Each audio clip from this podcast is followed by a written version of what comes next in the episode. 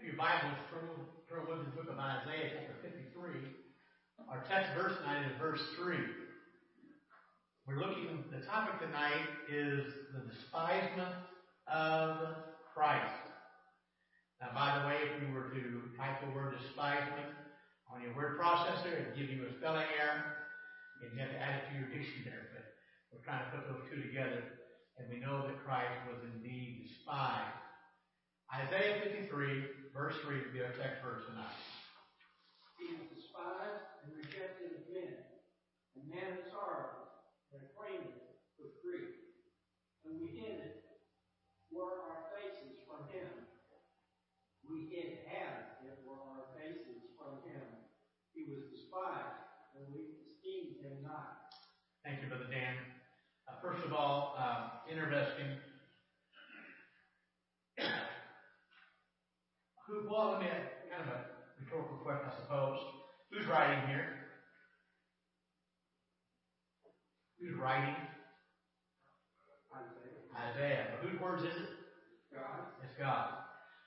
And I'm always uh, reminded of the Ethiopian eunuch. Remember him? He was on his way back home. He'd been to church, but he hadn't met Jesus. How many know that of go to church don't know anything about Jesus? Personally. But anyway, he's reading from the book of Isaiah. Philip comes along and uh, joins us up in the chariot, and they ask him what he's reading. And the eunuch had a great question. What was the question? Is he writing about himself? About somebody else. Who's he writing about? Jesus, somebody else. And so the Bible says back in Isaiah 53, verse 3, speaking of Christ, he is despised and rejected of men. Theologians would call this a form of, or part of, a messianic prediction. So we know, well, let me ask the question. We know that when Christ got to earth, for the most part he was despised, for the most part he was rejected, and the same is still true today. So did that, did that catch God off guard? No. Kind of interesting here because about 700, 750 years before it actually happened, God made it known ahead of time. This is how they're going to treat my son. How would God know that? Actually, God, He knows everything, right? He knows everything. So this prophecy of Isaiah, again, he's writing, it's the word of God, God speaking. The Jews had it in their hands 700 years before Jesus was born in Bethlehem. So my question is, the 700 year old prophecy, when it finally came to pass, what part of that prophecy of Isaiah 53 verse 3 was not, did not happen? Dan, you shook your head no? All happened, everything. Every bit of it happened. Just like God had prophesied through the prophet Isaiah. Now, by the way, this is to me one of the undeniable proofs of the divine inspiration of Scripture. Because the question I have is this Who is the only one who knows the end from the beginning? God. There's only one. There's only one who could written this, had it written and prophesied long before it took place. Now, it's kind of interesting. In fact, I hope you know this by now. The whole Bible is about Jesus. It all points to the Savior, okay? And God had promised back in Genesis 3 to send a Savior. Verse 15. And it's interesting we knew, we are told he's coming. The Jews expected him to come. And if we were living back then, when Christ came, if we were anticipating his coming, how would we expect him to be welcome? Expect him to come on a white horse with an army. Okay? We think he comes that way. But what, how would we walk him from? How, how, how would we say it again? Openly. Excited. The Messiah is here. But you know, Dan, what you said is, is true because that's one of the problems they had. He didn't come like they expected him to come. Uh, by the way, did Jesus ever ruffle anybody's feathers? That's a mild undertaking. I will talk more about that here as we go through our, our, our lesson tonight. You know, certainly, we're talking about the Lord of glory coming into this world, becoming flesh. And certainly, we would have thought he would have been welcomed warmly and also with reverence, uh, and, and, especially with, with a great reception when we realize that God is going to appear in human form and he's going to come, live on this earth to do good. We, we know from Scripture he didn't come to judge, he came to save. His mission was one of grace and mercy. I'm very glad for that. Amen. He ministered, he ministered to the needy, he healed the sick. Surely, mankind would welcome someone like that. At least that's what we would think.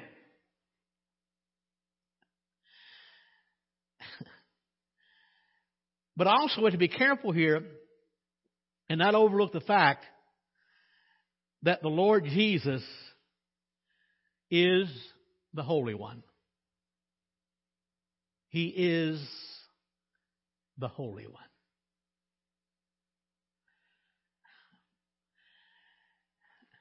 And hear me well. For those to appreciate the Holy One of God. They must have holiness in their hearts. They have to be prepared to welcome Him. Because unless they have holiness in their hearts, they can never appreciate indescribable purity. Now make sure we understand this. No man ever, except for Christ, naturally has holiness in their hearts. But please understand, we know that most Jews rejected the Savior, but how many know there were a lot of Jews looking forward to that day? And God had done a work in their hearts. And we think about the assumption that surely, surely man would be excited. Mankind would be thrilled for God to come in the flesh. But the fact of the matter is, because they didn't, is simply another indication of the depravity of mankind.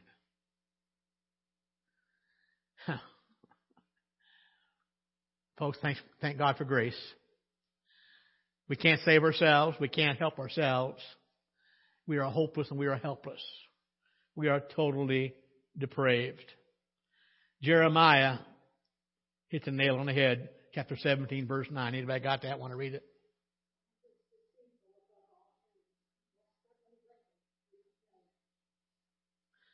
Think about that. What's the Bible say about our heart? It's deceitful.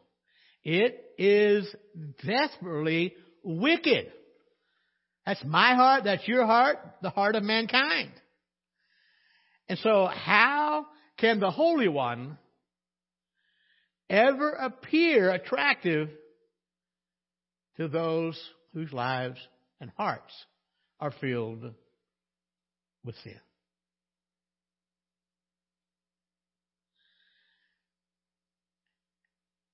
And I don't believe there's any greater example that gives evidence of the condition of the human heart or any more seriously demonstrates his corruption as the attitude man had toward Christ.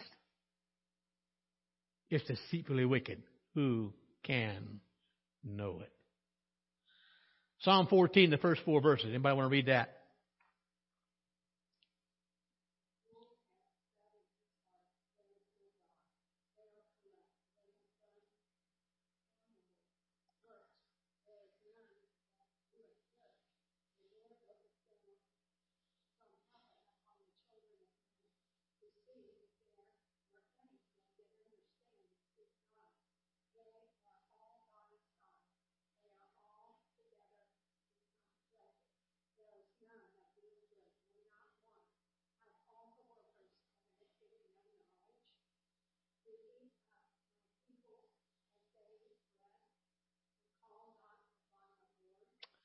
Thank you, Phyllis. I uh, is it difficult to see the point the psalmist the psalmist is trying to make here? The fool says there is no God. He says they're corrupt. Their works are abominable. And he says there's nobody that does good. What does that mean? Yeah, no, not one. In fact, the psalmist said God looked down from heaven to see if he could find anybody who understood, any who are seeking God. What did he find? Didn't find any. In case you think that's a wrong assumption. Verse 3 says, they've all gone astray. They're all filthy. And there is no one that does good. No, not one. You ever hear that before anywhere else? When I first got saved, I confess I spent most of my time in the New Testament. I mean, come on, the Old Testament's old, get the new one, right? And uh, of course, Paul quotes this in Romans 3. And uh, my first Bible I had was not a study Bible, just a, you know, just a, nothing wrong with that. But, you know, I read that.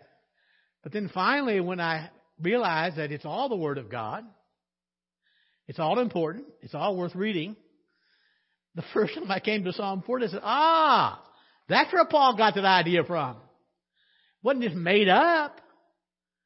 He's quoting from the Old Testament. Now, let me make sure we understand something, folks. We're living in a time in America we're being encouraged to be seeker friendly. How many are seeking according to God? No, none are. They are not seeking. There's none. That's scripture, folks. And we cannot water down the Word of God. Jesus said, my words, they are spirit and they are life. We have to be faithful to preaching the Word of God. Now we do it in love, don't misunderstand.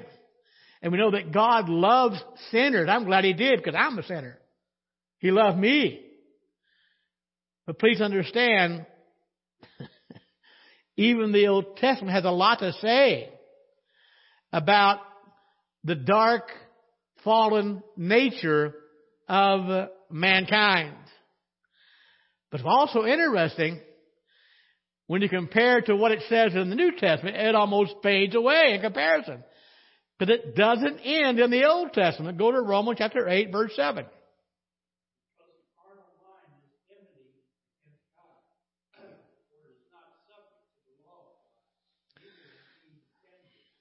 Folks, we got to get that down. You know what the unsaved person needs? They need salvation. There's no way they can understand. They can't be at peace with God. Because their mind, their carnal mind is hostile against God. And this was certainly no more clear than it was when God became flesh. They were hostile against God. John 15 verse 22. John 15 verse 22.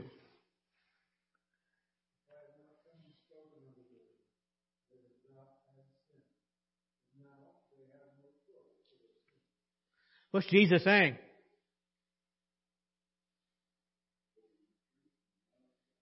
Yeah.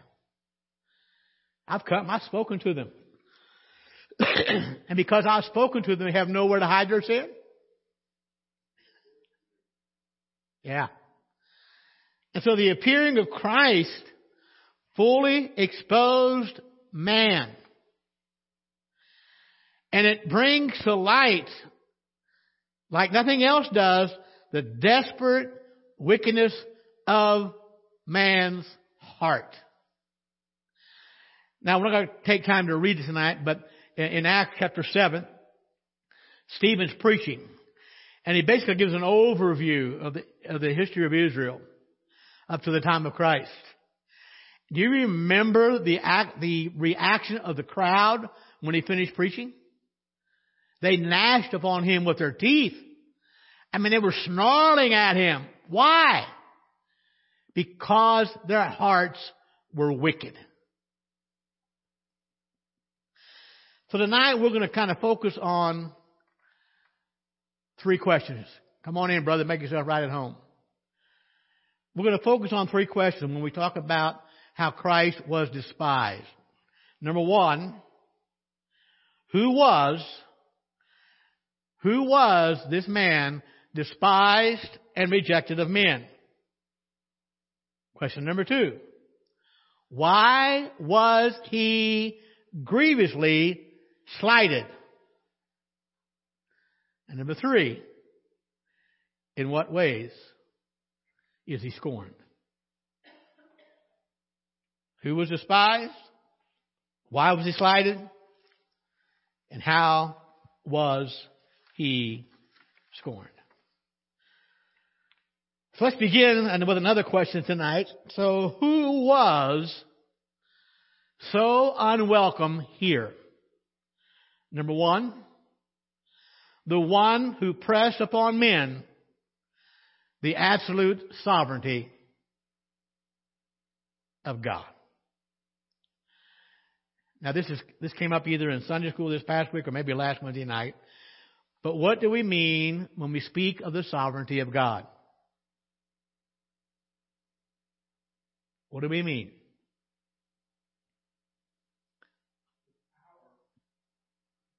Okay, part of his power, okay. But it's even more than that. His ultimate power. What about his authority? Who asks him questions? Who questions what he does? Now we could, but who gives him advice?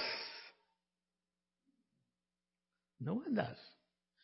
He is absolutely sovereign.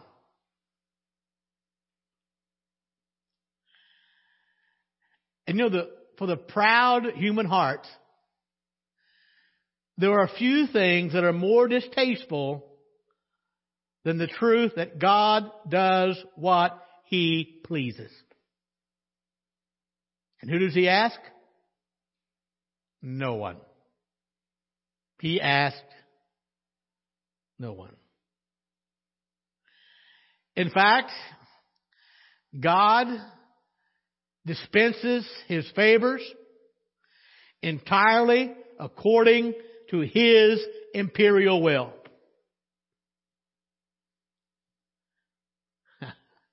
and mankind doesn't like that. We're not going to take time to read it tonight. But one of the earliest clear examples that I remember offhand is Jacob and Esau. God said, Jacob have I loved, and Esau have I hated. That's because Jacob was such a good guy. Huh? Not at all. There was nothing good about him. And the same is true about Esau. So why would God choose one over the other? Because he's God. He is sovereign.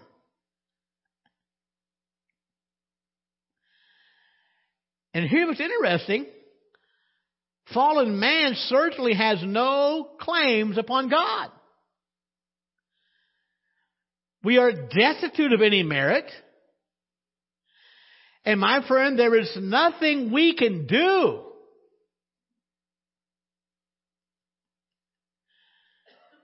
to win God's esteem. Now, I gotta confess, and I've repented of this many times. There's been times in my life I thought, Lord, this is surely going to impress you. Huh? I mean, just the thought I just had, Lord, the prayer I just said, surely you're, you're sitting back in heaven going, wow. Guess what I found out about that one? Nah. Claim no merit with God. And we have to understand that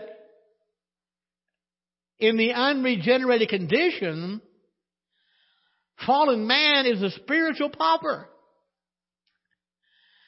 And the only thing we can depend on is God's grace. Divine charity. Matthew 20 verse 15.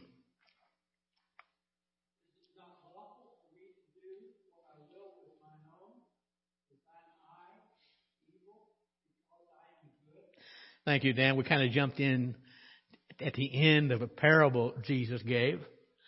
The parable is a story of someone who had hired some laborers. You remember the parable to go out in the field and work. He hired some at the first of the day, and he realized by noon didn't have enough help, so he hired some more.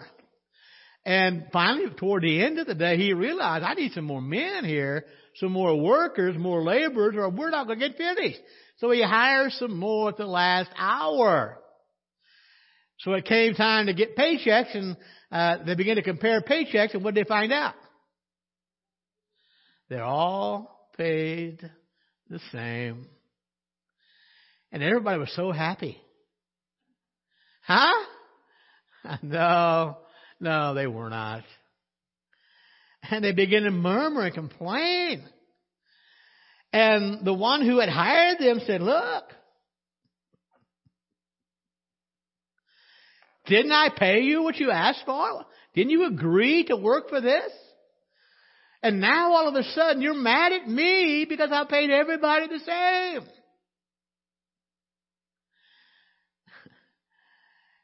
And he says, Is it not lawful for me to do what I will with what I own? And what's the, what's the answer to that? Yes. I'm the sovereign one. And what's interesting is this. When he asked that question, is it not lawful for me to do what I will with my own? What was the answer? They couldn't challenge it. They couldn't challenge it. But it didn't stop them from murmuring. They still murmured against him. It's interesting. The Lord Christ, He came to glorify His Father. We know that. The Bible teaches that. But also understand, as He glorified the Father, He still maintained, hear me well, His crown rights. And He emphasized sovereignty. Now, by the way, that's what the parable was all about in Matthew 20. I'm sovereign. I do what I want with what I want with who I want. In Luke chapter 4, beginning of verse 25, Luke records for us the first message that we know that Je- record that Jesus preached in Capernaum. Let's read verses 25 through 27.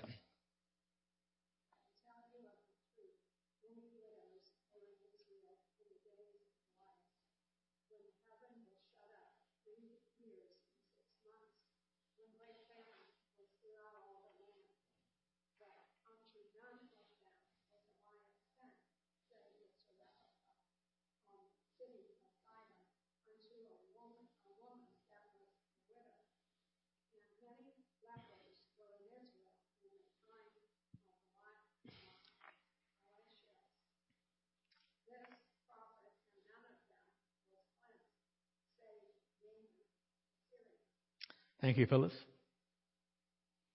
So here he is preaching in the synagogue at Capernaum. And it brings up an issue uh, or a history fact that they would be well aware of. The time when there was a great famine during the days of Elijah. And because of the famine, would you agree there were a lot of people went hungry in Israel? Would you agree there were probably more than one widow in Israel that was destitute?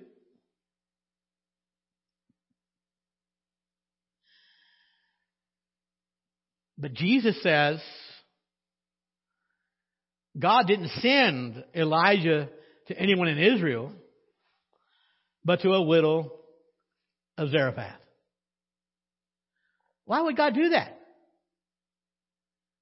Because what? He's sovereign. And men don't like that.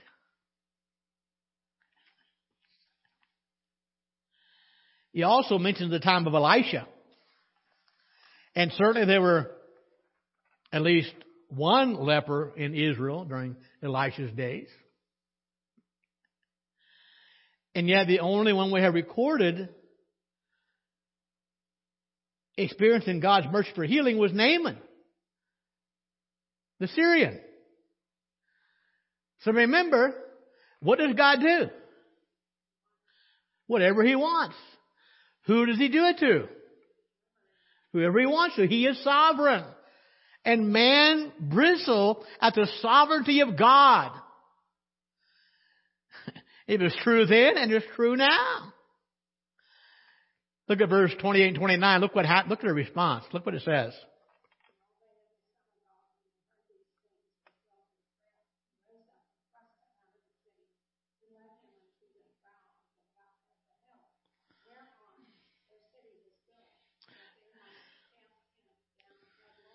So he told them, hey, during the days of Elijah, he didn't go to a widow in Israel. He went to Zarephath. During the days of Elisha, he didn't heal a, a leper from Israel. He went to to uh, to Sidon to do that. And but anyway, they were so happy to hear that.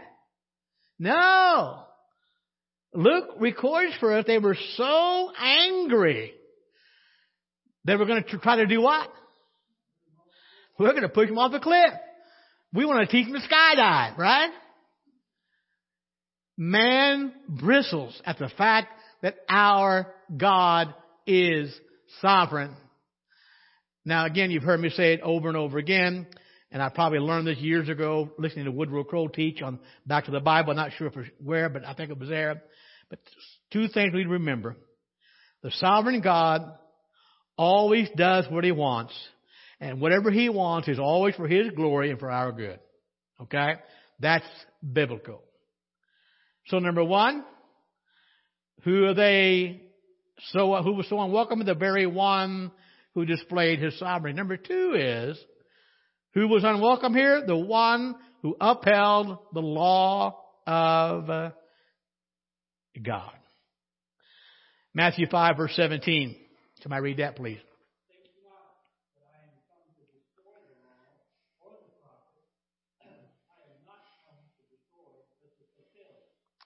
Go to chapter 7, verse 12 of Matthew, then we'll make a comment.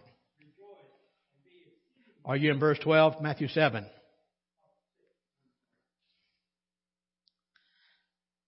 Matthew 7.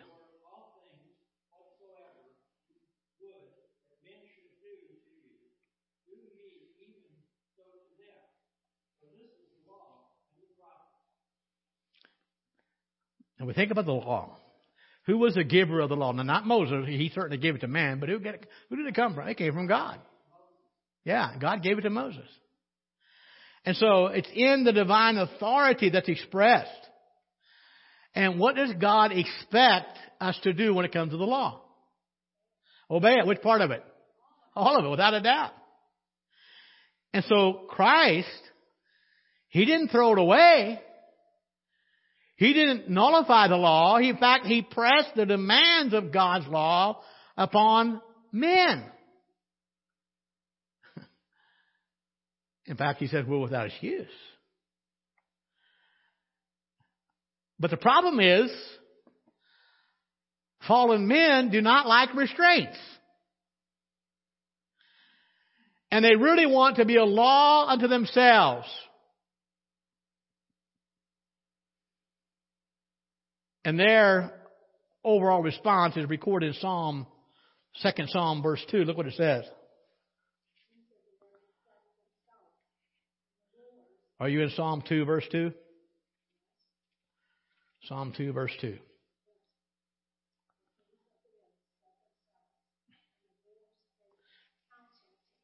Uh, do I? Are you still? Are you still in Psalm? Are you in Psalm? Psalms two. What? Oh, how about verse three? Wait a minute, hold it. You finally got it right, Phyllis. That's my fault. Man, my three looked like a two there.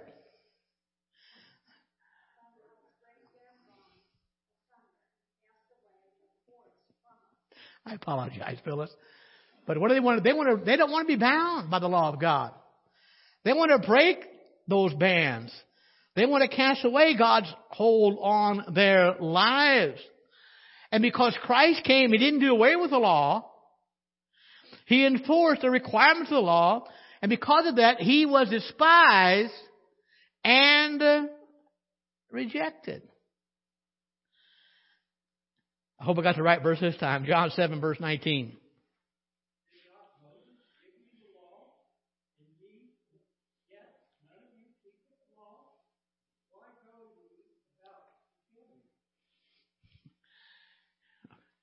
Was Jesus, was he afraid to confront the crowds?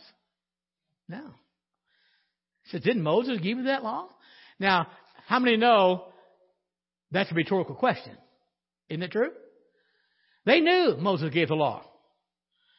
So he says, that being true, why are you trying to kill me? Look at the response in verse 20.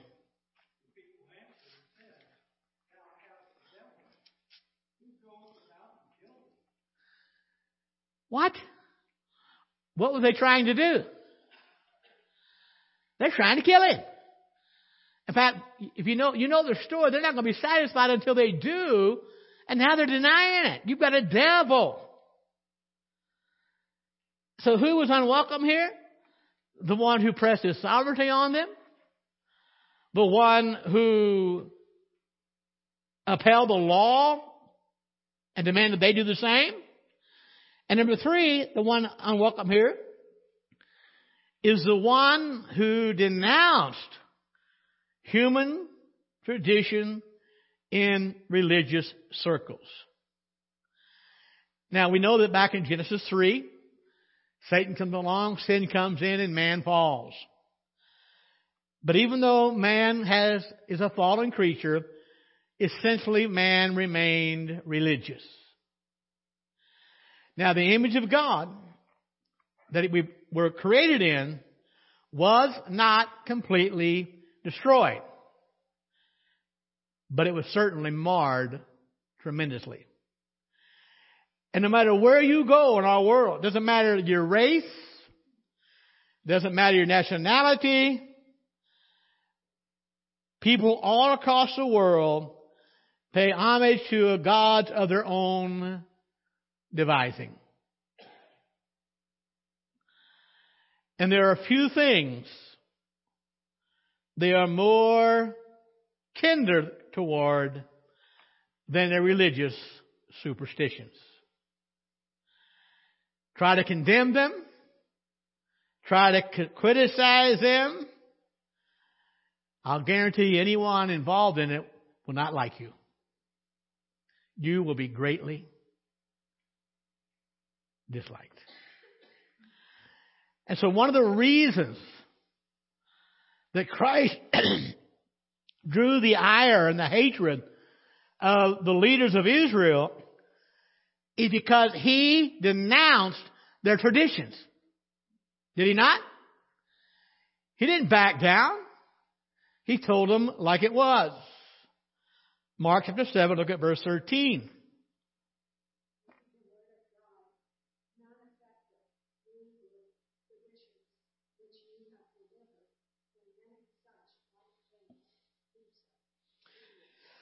So what do you accuse them of?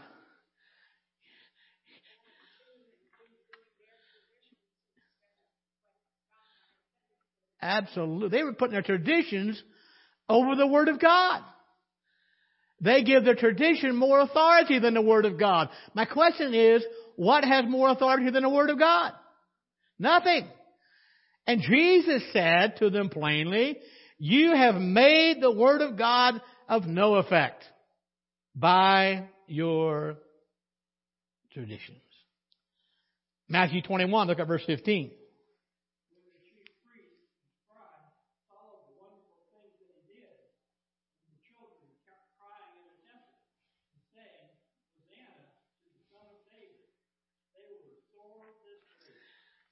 Ha! Now, by the way, of course, that's the Passion Week there. Also, uh, during the same period of time when he cleansed his temple. And, uh, wow. Uh, what did the chief priests think about all this? Ah, they were not happy, and that's putting it mildly. They simply could not believe it. They were very, very displeased. He despised their tradition. So who was so unwelcome here? The one who pressed his sovereignty on them, the one who upheld the law, the one who despised the tradition, and number four, the one who repudiated an empty profession. What is, it? what is an empty profession?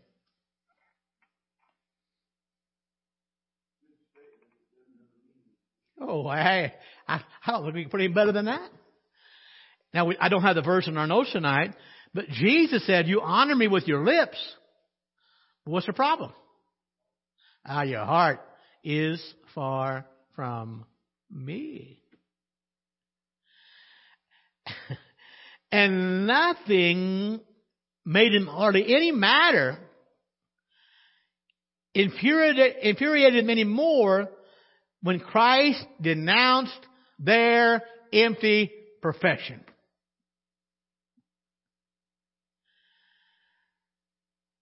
Since he was omniscient,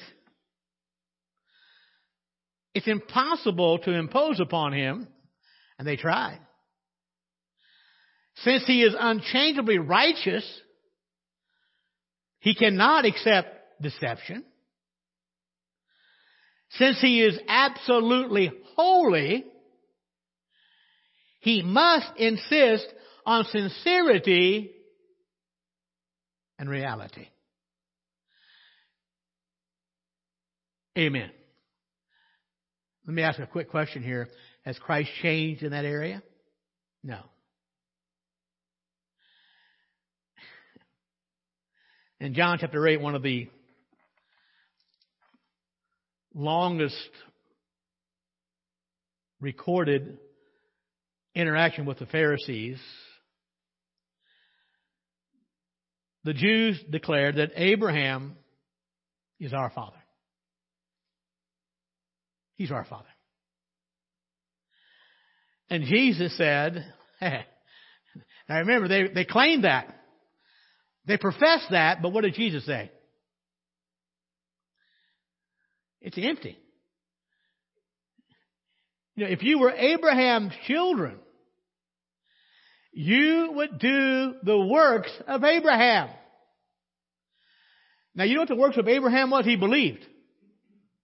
That's the works he believed.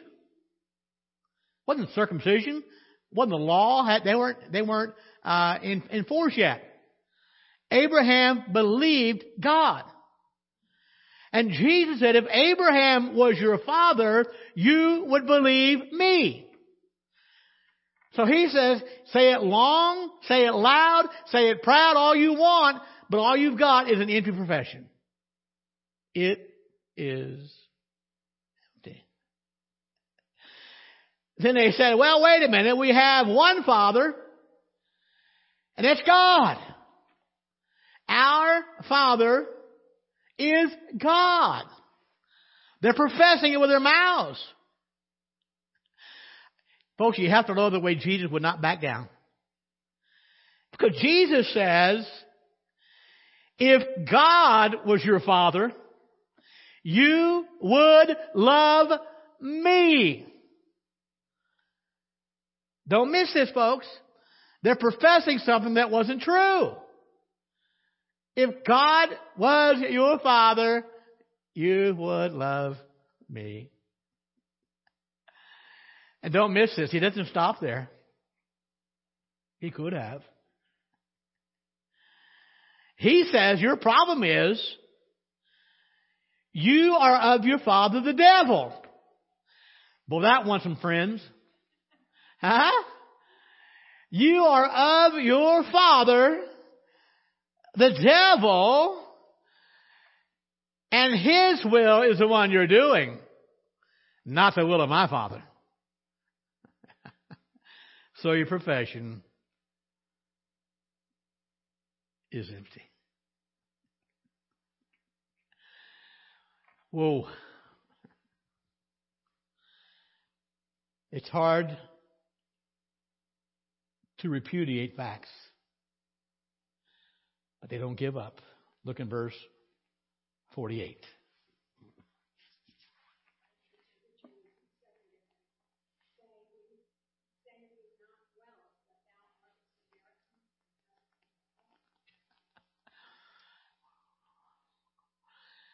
Now remember, if Abraham were their father, if God was their father, would they have said that about Jesus? No. Absolutely not. John 10 is another encounter with the Jews. Look at verse 24 and look what they ask him.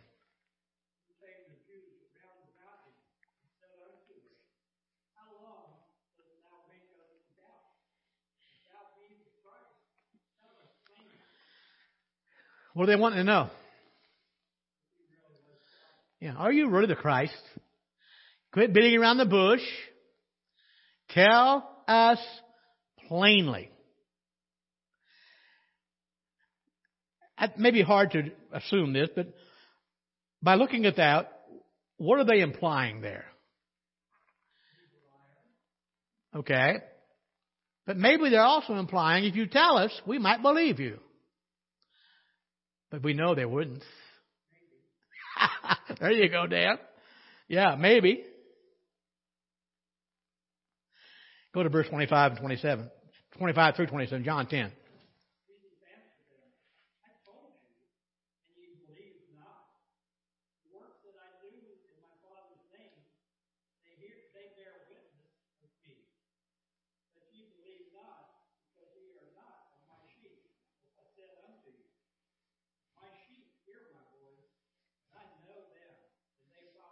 Oh boy.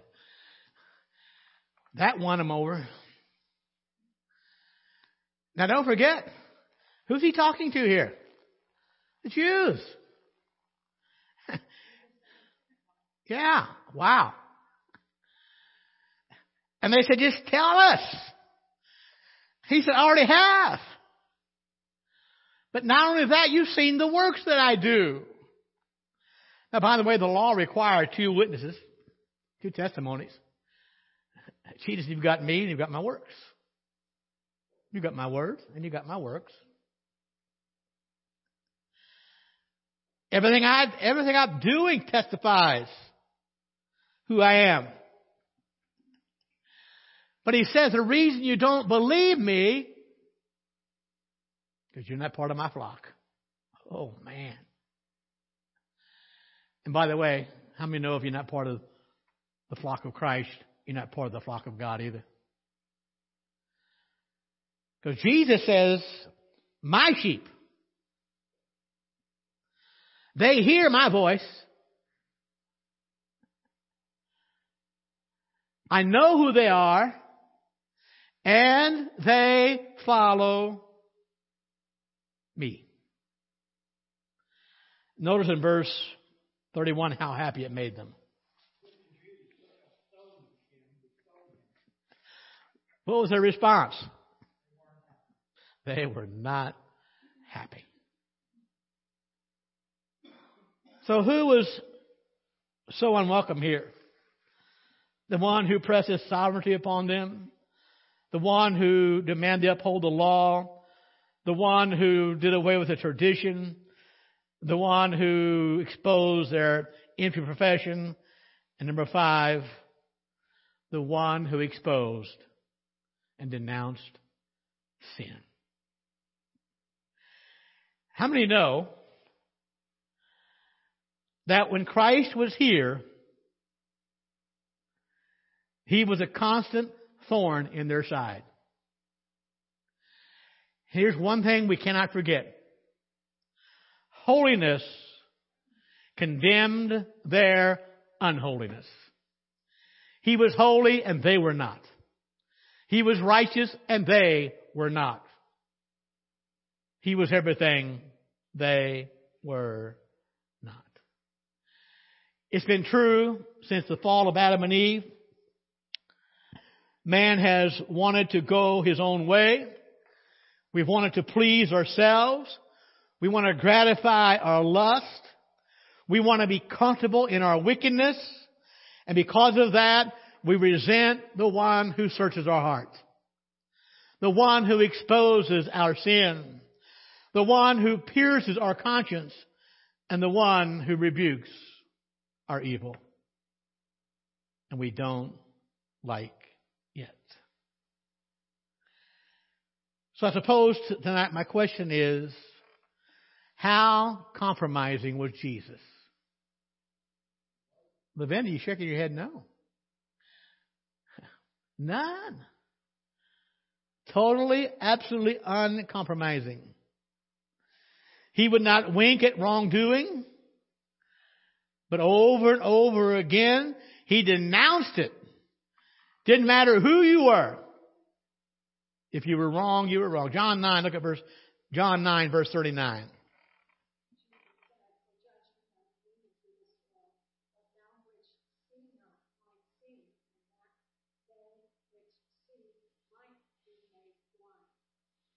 That's why I came. I came to discover your secret chambers, your secret characters. I came to prove that you are blind in spiritual things. I came to prove, to demonstrate that you love darkness rather than light.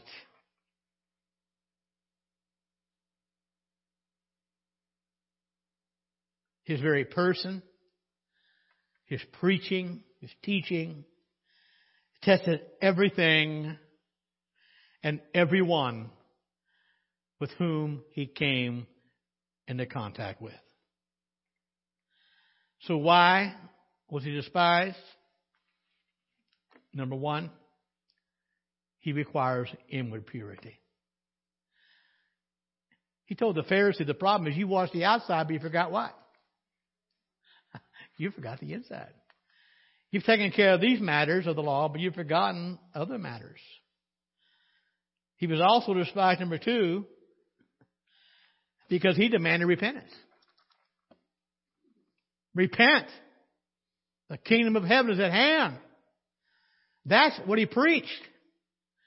And folks, the church today still needs to demand repentance. That's the only way to be born again. He exposed their sin. He demanded repentance. And number three, he said, if you're going to follow me, you've got to deny yourself. You've got to pick up your cross every day.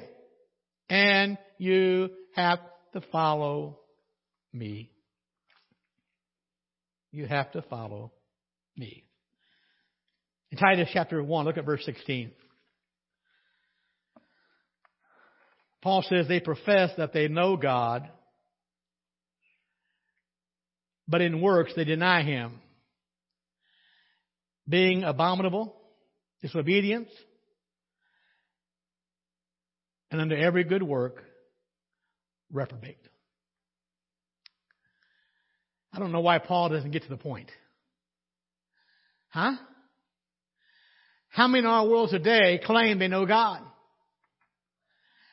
Ask him, have you been born? Yeah, I'm, I, you know, I repeated a prayer 35 years ago. I haven't been to church since then.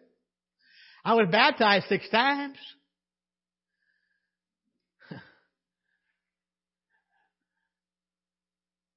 but Paul says, professing they knew God, what did their works show? You don't know God. You don't know God. The authority of Christ was despised by those who disregarded his precepts and his commandments. The despisement of Christ. I'll be preaching Sunday morning in our third Easter series message. I'm so glad that those who received him, he gave the power, and the authority, and the right to become the sons of God. Amen. Let's stop there for tonight and let's take a few minutes for Bible study. I mean, for prayer at the end of our Bible study. Uh, Sister Kathy Bear had a biopsy this today. Uh, Pam spoke with her last night. Uh, they won't know for a couple of days the results of that. Uh, they, they think that part of it was scar tissue, but there were two spots uh, they're concerned about, and they want to make sure uh, what's going on there. The good thing is she has peace about it. She's trusting the Lord, and we're going to just pray that God's will be done, and God will continue to give her uh, that peace. Uh, continue to pray for Sister Terry Meyer. Any update on her, Ruby? Oh, she's still in rehab. Okay. Let's, Okay, so she's at Forest Hills Rehab, not very far from here, on top of the hill over there in Mount Carmel. So uh, if you get a chance, stop by and see her. Probably encourage her heart a little bit, okay? Uh, let her know that you're praying for her, that you want to encourage her. Somebody else we pray tonight. Yes, Bill?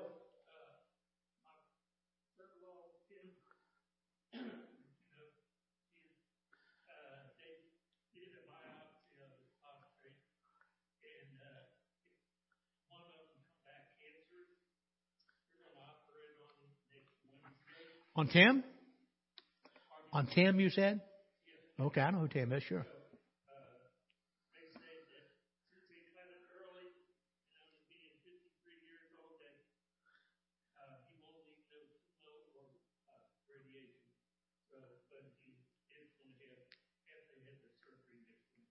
Let's do pray for Tim. I pray that God will touch him. Somebody else we pray. Ruby?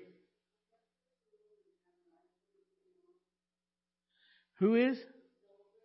Mildred is okay. Um, tomorrow, let's pray for her.